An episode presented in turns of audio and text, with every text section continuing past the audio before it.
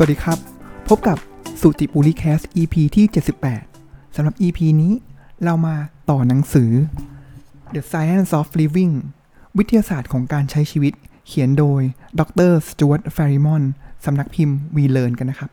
สำหรับหนังสือเล่มนี้เนี่ยผมก็ได้มีการเกริ่นถึงตอนที่แล้วไปแล้วนะครับ ว่าเขาก็นำเอาเรื่องราวต่างๆ ที่เกิดขึ้นในชีวิตประจำวันนะครับ ที่เป็นทั้งคำถามของเราเองในหลาย ๆ เรื่องเลยนะครับ ไม่ว่าจะเป็นอะทำไมเราถึงจำความฝันไม่ได้นะครับ เรื่องของการดื่มกาแฟ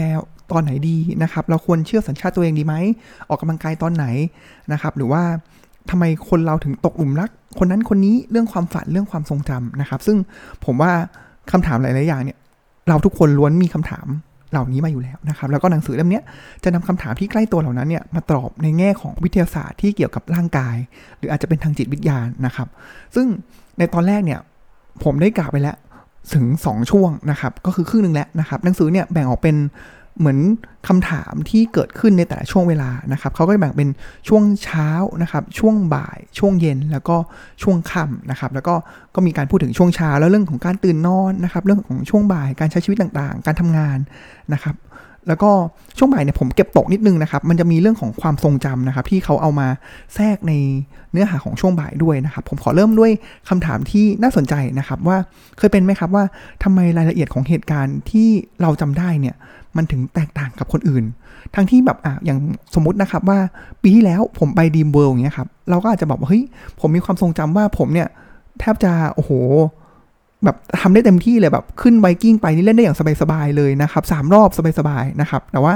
พอเรามาคุยกับเพื่อนอีกทีนึงเพื่อนบอกว่าเฮ้ยไม่ผมเนี่ยเล่นได้รอบเดียวดีมากเลย รอบที่ 2 เนี่ย ผมนี่ลงมานี่แทบคลานเลยนะครับ อะไรอย่างเงี้ยครับ เราจะเจอเหตุการณ์เหล่านี้บ่อยมากนะครับเขาก็เลยมาบอกนะครับว่าเฮ้ยทำไมล่ะทำไมคนเราถึงจำเหตุการณ์ต่างๆ กลไกของการจำเป็นอย่างไรนะครับ ถ้าเราเข้าใจเนี่ยมันจะทำให้เออเรา มันจะลดข้อถกเถียงมากขึ้น เพราะว่ามันคือจริง ๆ แล้วต้องบอกว่าความทรงจำของเราเราไม่สามารถจะจำทุกอย่างได้นะครับ เมื่อเหตุการณ์เหตุการณ์หนึ่งเกิดขึ้นเนี่ยครับสมองของเรานะครับที่เราบันทึกไว้ในความทรงจำเราอะสมมติมันมีทั้งหมด 10 ส่วนนะครับเราไม่สามารถบันทึกได้ทั้งหมด 10 ส่วนเลยนะครับณตอนนั้นเองเนี่ยเราอาจจะบันทึกได้แค่ 8 ส่วนนะครับ แล้วมันก็เลือนลางหายไปตามการเวลานะครับ จนสุดท้ายแล้วเนี่ยผ่านมา 1 ปีเนี่ยครับ ผมอาจจะมีความทรงจำนั้นจริง ๆ เนี่ยอยู่แค่ 5 ส่วนนะครับ เพราะฉะนั้นทีนี้เนี่ยสิ่งที่ตอนเราไปดึงไปคุยกับเพื่อน เราก็ต้องไปดึงความทรงจำมาใช่ไหมครับ แต่ว่าสมองของเราเนี่ยมันมันต้องการการเติมเต็ม มันต้องการความสมบูรณ์แบบนะครับ เพราะฉะนั้นสิ่งที่สมองทำก็คือเฮ้ยไอ้ห้าส่วนที่มันหายไปเนี่ย มันก็ สร้างความทรงจำขึ้นมา แล้วความทรงจำที่สร้างขึ้นมาจากไหนล่ะครับ มันก็ไปดึงส่วนนั้นส่วนนี้ต่างๆเนี่ยเข้ามาประกอบขึ้นมาเป็นเรื่องเล่าของเราใน 1 ปีเวอร์ชัน1 ปีที่ผ่านไป เหมือนกันครับของเพื่อนเนี่ยเขาก็อาจจะจำได้5ส่วนเหมือนกัน แต่ว่า5ส่วนที่หายไปเนี่ย มันอาจจะเป็นคนละ5ส่วนกับของผมที่หายไป เพราะฉะนั้นแล้วเนี่ยเขาก็ไปดึงเรื่องราวปฏิติดประต่อเรื่องราวออกมาอีก5ส่วน แล้วพอเรามามาคุยกันเนี่ยครับ อันมันอาจจะมีผมมีความจริงอยู่ 5 ของเขาเป็นความจริง 5 ที่มันไม่ตรงกันอีก เพราะฉะนั้นเราแล้วมันก็ต่างคนต่างมีเรื่องราวที่ปฏิติดประต่อเข้ามานะครับ มันก็เลยเป็นสาเหตุที่ทำให้เราเนี่ยถึงหลายครั้งเลยมีความทรงจำที่แตกต่างกับเพื่อนนะครับ หรือบางครั้งเลยเนี่ยอย่างที่ผมกล่าวไปใน EP ที่แล้วนะครับว่าเราก็เหมือนไปดึงความแบบสมมติว่าอะผ่านมาหนึ่งปีใช่ไหมครับ เรามาเล่าแชร์เรื่องราวกันใช่ไหมครับ ผ่านไปหนึ่งปีปุ๊บ เราอาจจะเอาเรื่องของเราที่เพื่อนเล่าบอกว่าเฮ้ยเรานี่แหละแบบเดี้ยงตั้งแต่รอบที่2เนี่ยเรามาปฏิติดประต่อกับของเรากลายเป็นว่าอีกปีหนึ่งผ่านไป เราบอกว่าเฮ้ยเราเล่นได้ 2 รอบ แล้วเราค่อยเดี้ยงรอบที่ 3 ก็เป็นไปได้นะครับเนี่ยมันเป็นสิ่งที่เกิดขึ้นนะครับ ซึ่งพอเราพูดถึงประเด็นเรื่องของความทรงจำนะครับ ผมว่าเหตุการณ์เดจาวูเนี่ยก็เป็นสิ่งที่เราน่าจะพูดถึงด้วยเช่นกัน เช่นว่า เอ๊ะ เราเคยมาสถานที่นี้นะ เราเคยทำสิ่งนี้นี่นาเราเคยเจอกับคนคนนี้มาก่อนนี่นานะครับ ทั้งหมดทั้งปวงเนี่ย นี่มันคือเหตุการณ์ที่เรียกว่าเดจาวู ซึ่งเดจาวูเนี่ย บางคนก็จะไปผูกว่าแบบ เฮ้ย เรามีนิมิตต่างๆนะครับ แต่ว่าจริง ๆ แล้วเนี่ย อาการเดจาวูเนี่ย มันคือความผิดพลาดของสมองที่เกี่ยวกับความทรงจำของเราเช่นกันนะครับต้องบอกอย่างนี้ครับว่าสมองของเราเนี่ยปกติแล้วเนี่ยจะมีหน้าที่ที่จะคอยตรวจดูประสบการณ์ที่คล้ายคลึงกัน เพื่อคาดว่า เหตุการณ์ต่อไปเนี่ยจะเกิดอะไรขึ้น ไม่ว่าจะเป็นภาพเสียงหรือว่าความรู้สึกนะครับ แล้วมันจะมีในสมองเนี่ยไอส่วนที่เรียกว่าเกี่ยวกับความทรงจำก็คือตัวฮิปโปแคมปัสเนี่ยครับพอเรามันเห็นเหตุการณ์ต่างๆ มาแล้วเนี่ยมันก็จะไปไล่ดูในความเหมือนในคลังทรงจำระยะยาวของเรา แล้วเราก็ดึงความทรงจำนั้นน่ะ เอากลับขึ้นมานะครับ ถ้าเกิดทางพุทธเนี่ยเขาจะเรียกว่าเหมือนเป็นสัญญานะครับ ก็คือไปดึงความทรงจำที่เราได้สัมผัสผ่านวิญญาณมาเนี่ยนะครับ ซึ่งมันก็จะไปหาความเชื่อมโยง มันจะมีการเชื่อมโยงเพื่อจะคาดการ ทีนี้พอเวลาเราคาดการเนี่ยบางครั้งเนี่ยครับมันมันเกิดความผิดพลาดของตัวฮิปโปแคมปัสนะครับ สมมุติอย่างนี้ครับว่าพอเราไปเห็นหน้าคนคนหนึ่งมาใช่ไหมครับ แล้วเราก็ ยายามไปดึงความทรงจำในระยะยาวของเรามาดูมาเทียบนะครับ เพื่อไปเทียบเปรียบเทียบ แต่ว่าพอเราเห็นหน้าคนนั้นเนี่ยเราได้เห็นเขาเนี่ยเราบันทึกในความทรงจำระยะสั้นของเราแล้ว แต่ว่ามันณตอนนั้นเนี่ยมันก็ดันฮิปโปแคมปัสเนี่ยดันไปดึงไอความทรงจำระยะสั้นเนี่ยมา โดยคิดว่ามันเป็นความทรงจำระยะยาวนะครับ มันเลยทำให้เกิดความรู้สึกว่าเฮ้ยคนคนนี้เราเคยเจอมาก่อนนี่นาเหมือนนานมาแล้วที่ดึงมาจากฮิปโปแคมปัสที่เป็นความทรงจำระยะยาว แต่จริง ๆ แล้วเนี่ย ความทรงจำระยะสั้นเนี่ยมันถูกผ่านต่อไปยังฮิปโปแคมปัสณตอนที่เราเจอคนคนนั้นเลยนะครับเลยนี่เลยเป็นสาเหตุที่ทำให้เราเกิดเดจาวูนะครับแล้วเขาก็บอกว่าโดยทั่วไปแล้วเนี่ยคนที่อายุราว25 ปีนะครับก็จะประสบกับเหตุการณ์เดจาวูเนี่ยประมาณเดือนละครั้งนะครับก็น่าสนใจทีเดียวนะครับอีกเรื่องหนึ่งเกี่ยวกับสมองที่น่าสนใจนะครับอันเนี้ยผมว่าถ้าเกิดใครเคยไปฟังไลฟ์โค้ชนะครับจะได้ยินประโยคนี้ครับว่าสมองคนเราเนี่ย คนเราเนี่ยใช้ศักยภาพสมองเนี่ยแค่ 10%เท่านั้นเองนะครับผมว่าอะอันนี้เขาก็พยายามจะยกข้อมูลมา defend นะครับ ว่าเฮ้ยจริง ๆ แล้วเนี่ยสมองของเราเนี่ยมีทั้งหมดเนี่ยเป็นนับแสนล้านเซลล์นะครับแล้วมันมีการเชื่อมต่อกันตลอดเวลานะครับ เพราะฉะนั้นแล้วมันแทบจะเป็นไปไม่ได้เลยนะครับ ที่เราเนี่ยใช้ศักยภาพสมองแค่ 10%เพราะว่าในจำนวนแสนล้านเซลล์ที่มันต้องทำงานตลอดเวลาเนี่ยมันก็ ทำงานเต็มศักยภาพของมันอยู่แล้วนะครับ อันนี้เขาก็จะงกยกมาในแง่ของทางวิทยาศาสตร์ทางสมองนะครับ มาต่อกันในช่วงที่3นะครับก็คือช่วงเย็น ช่วงเย็นเนี่ยหลักๆ แล้วเนี่ยเขาจะมีการพูดถึงเรื่องของการออกกำลังกายนะครับ เพราะเขาบอกว่าช่วงเย็นเนี่ยเป็นช่วงที่ร่างกายเนี่ยมีเขาเรียกว่ามีประสิทธิภาพสูงสุดนะครับในการที่จะออกกำลังกาย ประกอบกับว่าเราได้ทานอาหารเช้าอาหารกลางวันมาแล้วนะครับ เพราะฉะนั้นเราเนี่ย ผ่านเวลาย่อยอาหารร่างกายเริ่มซึมซับอาหารแล้วเนี่ย เราจะเป็นช่วงที่มีพลังงานเนี่ยสูงสุดนะครับเขาก็จะแนะนำว่าเออดีที่สุดแล้วเนี่ยก็ควรออกกำลังกายช่วงบ่ายนะครับ แต่ว่าผมว่าในในวิทยาศาสตร์เองเนี่ยมันก็จะมีหลายแขนงนะครับ บางศาสตร์เนี่ยก็จะบอกว่าออกกำลังกายช่วงเช้าดีที่สุดนะครับ หรือว่าอะไรต่างๆนะครับ แต่ว่าอะทางนี้เขาก็จะพูดในแง่ของเรื่องของประสิทธิภาพของร่างกาย แล้วก็เรื่องของพลังงานนะครับ มีคำถามหนึ่งเลยครับ ก็คือเขาถามว่าทำไมการกระตุ้นตัวเองให้ออกกำลังกายเนี่ยเป็นเรื่องยากนะครับ เพราะอะเขาบอกว่าอันนึงเลยเนี่ยเขาจะพูดถึงเรื่องของยีนขี้เกียจนะครับอ่าอันนี้ก็เดี๋ยวดีเทลเกินไปหน่อยนะครับ แต่ว่าผมพูดในแง่ของแล้วเราจะเอาชนะความขี้เกียจนั้นอย่างไรนะครับ ต้องบอกนี้ว่า ลองสังเกตตัวเองดูก็ได้นะครับ ว่าเฮ้ยก่อนที่เราจะออกกำลังกายออกไปวิ่งเนี่ยช่วงแรกนี่มันโอ้โหมันทรมานมากเลย แต่ว่าพอเราเริ่มวิ่งไปแล้ว อะทีแรกวิ่งแรก ๆ ก็จะแบบมีเหมือนมีเสียงในหัวต่างๆ มาว่าไม่ไหวนู่นนี่นั่นนะครับ แต่ว่าพอเราผ่านไปสักระยะหนึ่งห้านาทีนะครับ มันจะเริ่มเข้าที่ เพราะฉะนั้นเขาบอกว่ามันเขาก็จะเบรกออกมาให้นะครับว่าในแต่ละช่วงเนี่ยมันร่างกายเราทำงานยังไงนะครับ เช่น 30 วินาทีแรกนะครับร่างกายของเราเนี่ยกล้ามเนื้อเนี่ยก็คือเพิ่งเริ่มจะเกร็งตัวนะครับแล้วก็ดึงเริ่มดึงพลังงานจากน้ำตาลมานะครับแล้วก็เริ่มมาใช้นะครับเพราะฉะนั้นในช่วงเนี้ย กล้ามเนื้อเนี่ยยังดึงพลังงานมาใช้เรื่อยๆนะครับจนของเสียที่เป็นกรดหนาแน่นเพิ่มขึ้นอย่างรวดเร็วทำให้กล้ามเนื้อลาและขยับตัวได้ลำบากนะครับอันนี้คือ 30 วินาทีแรกนะครับผ่านมานะครับช่วง 1 นาที 30 วินะครับก็คือผ่านจาก 30 วิแรกมานาทีหนึ่งนะครับกล้ามเนื้อเนี่ยจะได้รับเลือดที่มีออกซิเจนเพียงพอเพื่อที่จะเกรงตัวอย่างแข็งขันและสม่ำเสมอ ผ่านมาถึงช่วงนาทีที่ 3 ครับ ปอดของเราเนี่ยเริ่มขยายตัวเต็มที่เพื่อดูดซับออกซิเจนให้ได้มากที่สุดนะครับ ตอนนี้ร่างกายจะสามารถดึงพลังงานจากตับมาใช้ได้นะครับ จนเมื่อถึงนาทีที่5นะครับ ตอนนี้ร่างกายพร้อมแล้วนะครับที่จะสามารถเมนเทนอยู่ในสภาพนี้ได้อีก 45 นาทีนะครับ เพราะฉะนั้นผ่าน 5 นาทีแรกไปให้ได้ครับ แล้วหลังจากนั้นมันจะโฟล์ครับ ต่อมาก็มีการพูดถึงครับว่าปกติแล้วเนี่ย จะมีคำถามว่าทำไมการออกกำลังกายเนี่ยมันทำให้เกิดการสร้างกล้ามเนื้อได้ดีที่สุดนะครับทั้งทั้งที่จริง ๆ แล้วถ้าเกิดไปดูแล้วเนี่ยครับหลังจากที่เราออกกำลังกายเนี่ยกล้ามเนื้อเนี่ยมันจะถูกทำลายนะครับ การออกกำลังกายในระยะเวลาแรกเนี่ยมันจะเป็นการทำลายกล้ามเนื้อนะครับ แต่ว่าสิ่งที่ร่างกายทำมาชดเชยนะครับ คือพอเรามันมีเนื้อเยื่อต่างๆ ฉีกขาดนะครับ มันจะมีสิ่งที่เรียกว่าเซลล์ต้นกำเนิดของเราเนี่ยมันก็จะเกิดการซ่อมแซมตัวเอง นะครับแล้วก็ช่วงระหว่างพักนะครับไม่ใช่ระหว่างไม่ใช่ออกกำลังกายปุ๊บแล้วมันก็ซ่อมแซมตัวเองไปนะครับระหว่างพักเราได้โปรตีนดีอาหารพร้อมนะครับมันก็เกิดการซ่อมแซมตัวเอง แล้วพลาเซลเซลล์ต้นกำเนิดเหล่านั้นเนี่ยมันไปรวมกับเซลล์กล้ามเนื้อเดิมเนี่ยมันเลยทำให้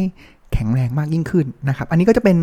เนื้อหาที่พูดถึงเรื่องของการออกกำลังกายนะครับ แล้วก็ในส่วนต่อมาเนี่ยก็จะเป็นเรื่องของการเข้าสังคมนะครับ หรือว่าเรื่องของความรักความสัมพันธ์นะครับ อะ อันหนึงที่น่าสนใจนะครับ เรียกเรื่องเกี่ยวกับความสัมพันธ์ก็คือว่า เอ๊ะทำไมคนเราเนี่ยถึงตื่นเต้นนะครับ แบบตอนที่อยู่ใกล้กับคนที่ชอบด้วยอ่าแล้วอาการเนี่ยเขาจะบอกว่ามีอาการอะไรบ้างนะครับ อาการที่เกิดขึ้นนะครับ ก็จะเป็นเช่น ไม่ว่าจะเป็นใจเนี่ยมันเต้นแรงขึ้นนะครับ เลือดลมสูบฉีดแก้มแดงนะครับ หรือว่ามี อาการที่รูม่านตาเนี่ยขยายนะครับหรือประสาทกลิ่นทำงานนะครับ จนทำให้เราเนี่ยได้กลิ่นฟีโรโมนของอีกฝ่ายหนึ่งนะครับ ซึ่งสิ่งที่เขาบอกเนี่ยครับมันก็เหมือนกับเขาใช้คำนี้ครับเขาบอกว่าพอเวลานัดถึง stage นั้นเนี่ยครับเวลาตอนนั้นเนี่ยครับมันจะเกิดอาการที่ฮอร์โมนอะดรีนาลีนตัวตื่นเต้นเนี่ยมันกระตุ้นนะครับให้สูบฉีดไปในเลือดนะครับ แล้วก็สมองเนี่ยก็ได้รับผลกระทบไปด้วยนะครับ มันจะทำให้เขาเรียกว่ามันอยู่ในโหมดของสังเกตการณ์มากเป็นพิเศษทำให้เราเนี่ยอาจจะคิดอะไรไม่ออกแบบนิ่งไม่ได้พูดตะกุกตะกักเขินอายนะครับ ก็หลักๆแล้วเนี่ยก็คือเป็นอยู่ในช่วงของอมาจากการที่อะดรีนาลีน ตัวที่ทำให้เราตื่นเต้นเนี่ยมันหลั่งเข้ามาในร่างกายของเรานะครับคำถามต่อมานะครับ น่าสนใจเหมือนกันนะครับ เคยเป็นไหมครับว่าทำไมตอนเราหิวเนี่ยเราถึงโมโหด้วย ไอการโมโหหิวเนี่ยมันดีหรือว่าไม่ดีกับเรานะครับเขาต้องบอกงี้ครับบอกว่าจริง ๆ แล้วเนี่ยถ้าเกิดดูในแง่ของวิวัฒนาการนะครับ อาการโมโหหิวเนี่ยจริง ๆ แล้วเนี่ยมันเป็นเรื่องที่สมเหตุสมผลนะครับ เพราะอะไรครับ เพราะว่าสัตว์เนี่ยที่หิวนะครับแล้วมีอาการก้าวร้าวนะครับ จะเป็นนักล่าที่ดีนะครับ แต่ว่า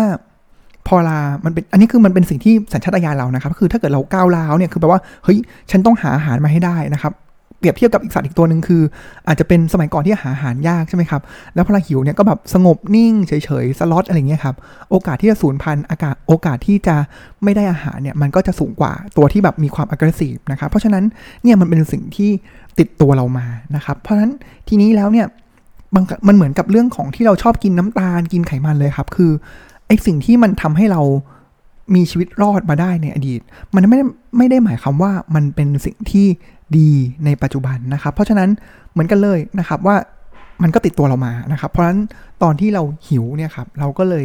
โมโหหิวนะครับ แล้วมันก็จะมีอีกตัวหนึ่งด้วยครับก็คือ โดย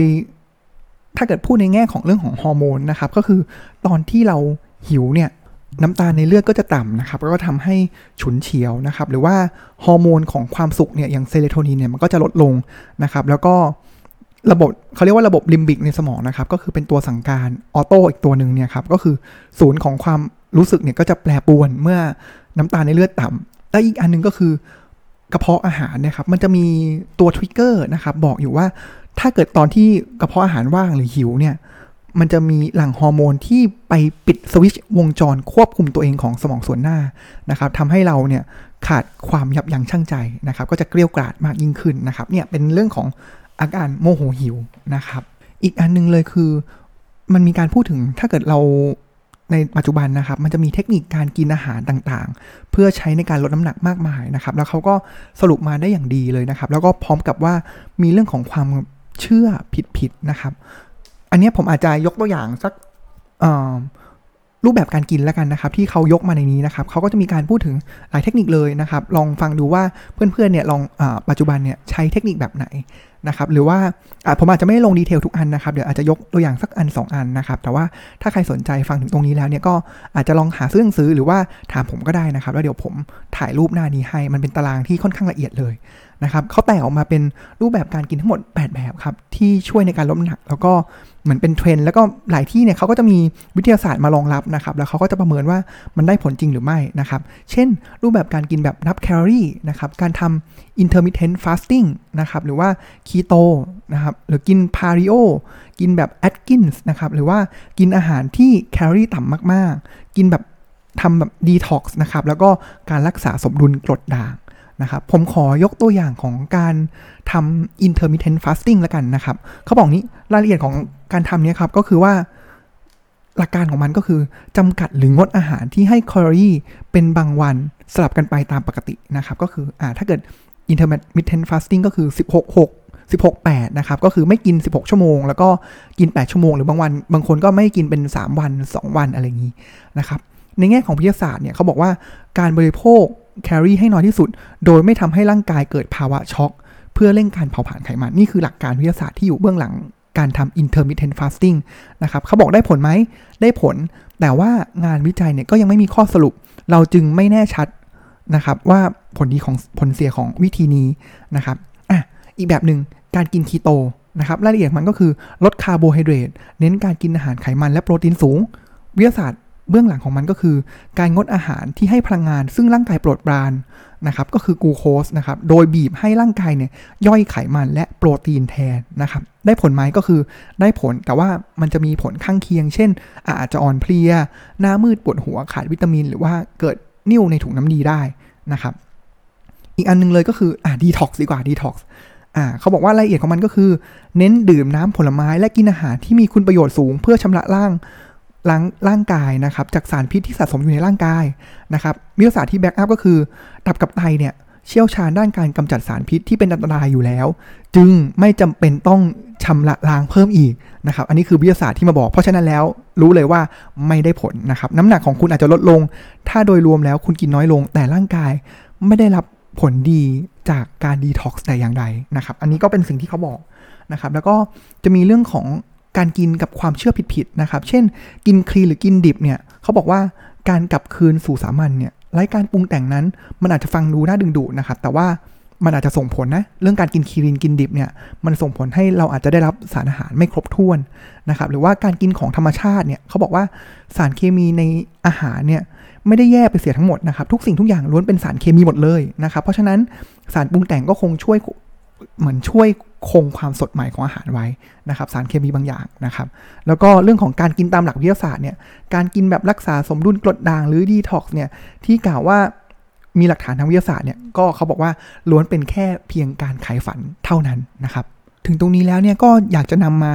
เป็นข้อสรุปของเรื่องของโภชนาการนะครับ ว่าเฮ้ยทำไมหลักการการกินอาหารเนี่ยคำแนะนำด้านโภชนาการเนี่ยถึงเปลี่ยนแปลงไปเรื่อยๆนะครับ ก็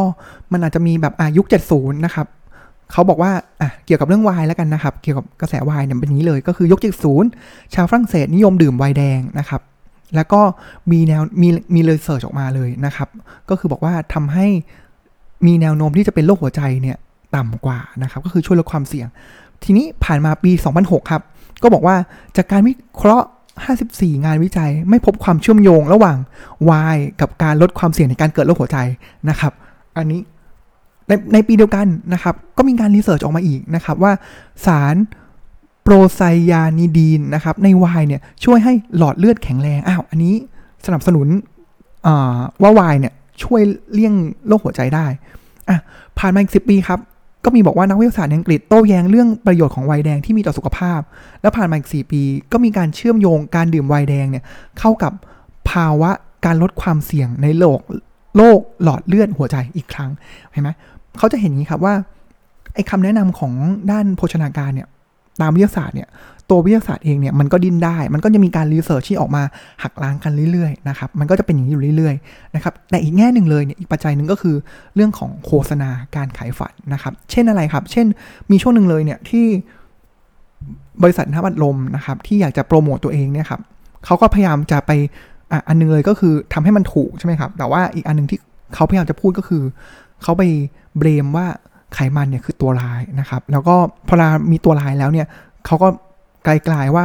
ตัวน้ำตาลที่เขาทำเนี่ยก็เป็นของดีอะไรอย่างนี้เป็นต้นนะครับ เพราะฉะนั้นมันก็จะมีเนี่ยอุตสาหกรรมเนี่ยที่อัดเงินเข้าไป มีการล็อบบี้ออกกฎหมาย มีการทำโฆษณาต่างๆ เพื่อให้เชื่อว่าเฮ้ยสิ่งนี้มันเป็นสิ่งที่ดี สิ่งนู้นไม่ดี เพื่อให้ขายผลิตภัณฑ์ของตัวเองได้นะครับอะอันนี้จบของช่วงบ่ายนะครับ มาเรื่องของกลางคืนนะครับ กลางคืนเนี่ยผมว่าอันนึงเลยที่หลีกเลี่ยงไม่ได้เลยนะครับ ก็คือเรื่องของช่วงเวลาที่เหมาะสมกับการมีเซ็กซ์มีอยู่จริงหรือไม่นะครับเขาก็บอกงี้ครับเขาบอกว่ามองในแง่ฮอร์โมนนะครับฮอร์โมนทางเพศเนี่ยก็คือตัวเทสโทสเตอโรนนะครับ จะมีอาการชูดเนี่ยสูงสุดเลยเนี่ยจะเป็นช่วง 9 โมงนะครับ เพราะฉะนั้นถ้าเกิดตอบในแง่ฮอร์โมนแล้วเนี่ยก็คือช่วงช่วงเช้านะครับ ก็คือช่วงเช้าเลยนะครับ แล้วก็ถ้าเกิดอีกแง่หนึ่งนะครับก็คือ เรื่องของแรงขับทางเพศเนี่ยเพศชายกับเพศหญิงเนี่ยจะแตกต่างกันนะครับกราฟเนี่ยจะบอกว่าเพศชายเนี่ยมันเหมือนอะกราฟมาไล่ตั้งแต่ตามอายุไปเรื่อยๆนะครับสิปีไล่ไปเรื่อยๆนะครับเพศชายเนี่ยจะพีคที่ประมาณช่วง 20นะครับแล้วก็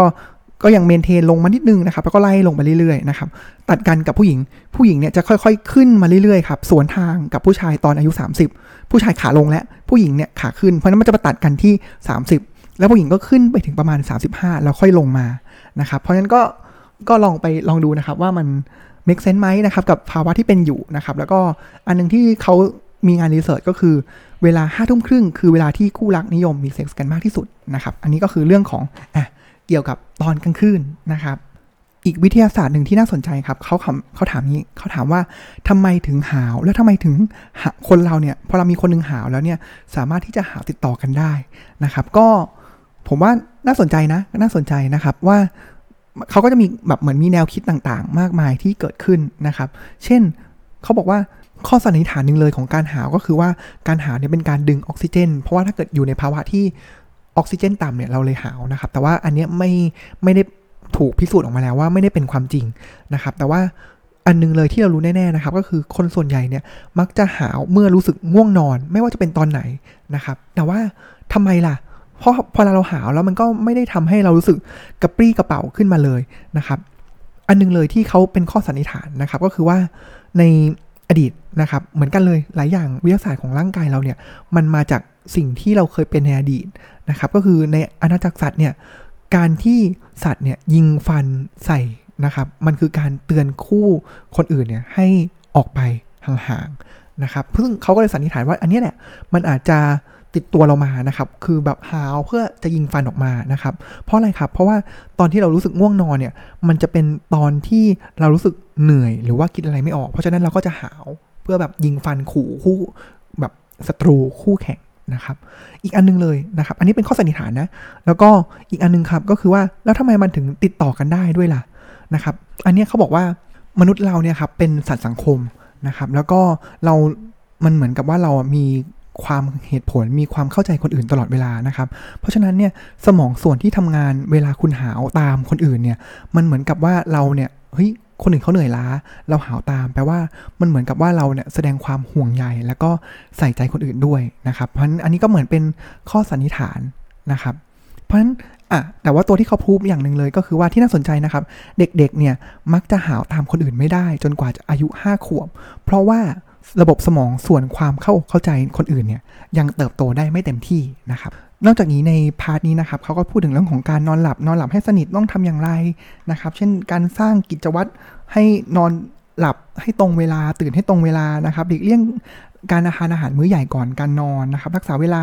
เผื่อเวลานอนแล้วก็อย่านอนเล่นนะครับ เช่นถ้าเกิดเรานอนบนเตียงนี้แล้วเนี่ยเราอยากขึ้นไปนั่งเล่นตรงนั้นก่อนนะครับ แต่ว่าถ้าจะนั่งเล่นเนี่ยก็คือไปเล่นที่อื่นก่อน แล้วขึ้นเตียงมาเพื่อที่จะนอนเลยนะครับ หรือว่าเขาบอกว่าความสำคัญของการนอนเนี่ยอันนี้ผมว่ามันสำคัญมากจริงๆ แล้วเราอดหลับอดนอนไม่ได้นะครับเขามีการพูดถึงว่าหลายคนเนี่ย คือระหว่างสัปดาห์งานหนักมากนะครับ อดหลับอดนอนเลยเนี่ย แล้วเราก็จะไปชดเชยตอนสุดสัปดาห์นะครับ เขาบอกว่ามันก็ชดเชยได้ระดับหนึ่งนะ แต่ว่าพอเราถึงเวลาแบบ9โมง 10 โมงแล้วเนี่ย เราก็ชดเชยไม่ได้แล้ว เช่น เขาบอกว่าถ้าเกิดเราควรนอน 8 ชั่วโมงต่อวันนะครับ อย่างน้อย 8 ชั่วโมงต่อวัน แล้วระหว่างสัปดาห์เนี่ย5วันที่เราทำงานเนี่ย เรานอนไปแค่ 5 ชั่วโมงต่อวัน เพราะฉะนั้นเขาเหมือนเราติดหนี้อยู่ 15 ชั่วโมง แล้วเราบอกว่าเราจะไปใส่ทีนึงเนี่ย วันเสาร์วันอาทิตย์ เต็มที่มันก็ชดเชยได้อย่างมากก็ 2-3 ชั่วโมง มันก็ชดเชยไม่ได้กับสิ่งที่เราสูญเสียไปนะครับแล้วส่วนสุดท้ายเกี่ยวกับตอนนอนนะครับ ก็คือเรื่องของความฝัน แต่ว่าผมอาจจะขออนุญาตข้ามไปนะครับ เพราะว่าผมเคยเล่าอย่างละเอียดแล้วเนี่ยในตอนที่เล่าหนังสือ Why We Sleep นะครับอะก็เป็นอันจบ ครบถ้วนสมบูรณ์ของหนังสือเล่มนี้นะครับ แต่ว่ามันยังมีอีกหลายตอนเนาะที่ผมก็ข้ามมาแล้วผมว่าก็ก็น่าสนใจนะ แล้วก็หลายอันที่ผมเล่าเนี่ยก็คือดึงเฉพาะไฮไลท์แต่ว่ามันก็จะเป็นอันมันจะมีรายละเอียดอีกมากมายเลยนะครับ ที่ก็แนะนำนะครับเป็นเล่มที่ควรแนะนำแล้วก็ผมว่าเขาทำออกมาดีนะครับ ราคาสูงหน่อย แต่ว่าผมว่าเขาทำออกมาดีเลยทีเดียวนะครับสำหรับวันนี้ก็ น่าจะประมาณนี้ของหนังสือ The Science of Living นะครับ ที่จะเป็นหนังสือที่มาตอบคำถามการใช้ชีวิตประจำวันของเราด้วยแง่มุมทางวิทยาศาสตร์นะครับสำหรับวันนี้ก็ขอขอบคุณที่ตามรับฟัง แล้วก็ติดตามรับฟังสุจิบุรีแคสตอนใหม่ได้ ในวันอาทิตย์ที่จะถึงนี้นะครับสำหรับวันนี้ก็ขอกล่าวคำว่า สวัสดีครับ